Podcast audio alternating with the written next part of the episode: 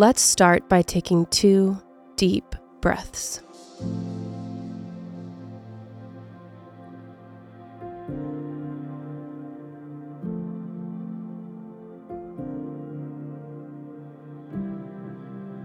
Our passage for today is Psalm 23, verse 4. Even though I walk through the darkest valley, I will fear no evil, for you are with me. Your rod and your staff, they comfort me. Imagine Jesus saying this to you Even the darkness is like light to me. Have you ever been in a room so dark, or in a cave, or out in the middle of nowhere, and it's so dark that when you raise your hand to your face, you can't even see it?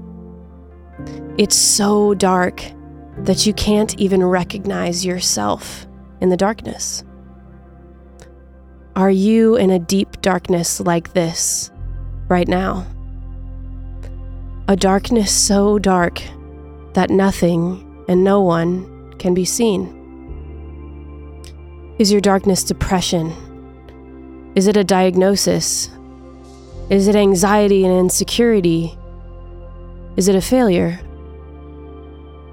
This world has a twisted way of telling you that your darkness defines you, that your pain, your hurt, the things you are ashamed of, and even the things that are completely out of your control is your identity.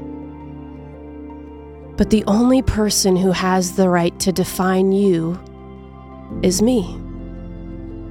I have the final word on who you are and whose you are. And my final word is this that you are my child whom I love so much that I would die your death and be crucified on a cross so that you could be in heaven with me forever. And until that day, I will always be with you. So do not be afraid as you face the darkest valleys of this earth, the hardest parts of life, because you know the final word.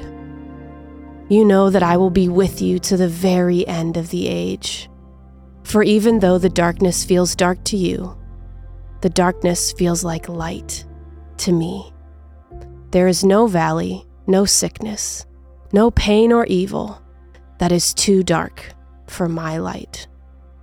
Grace and peace to you this Christmas.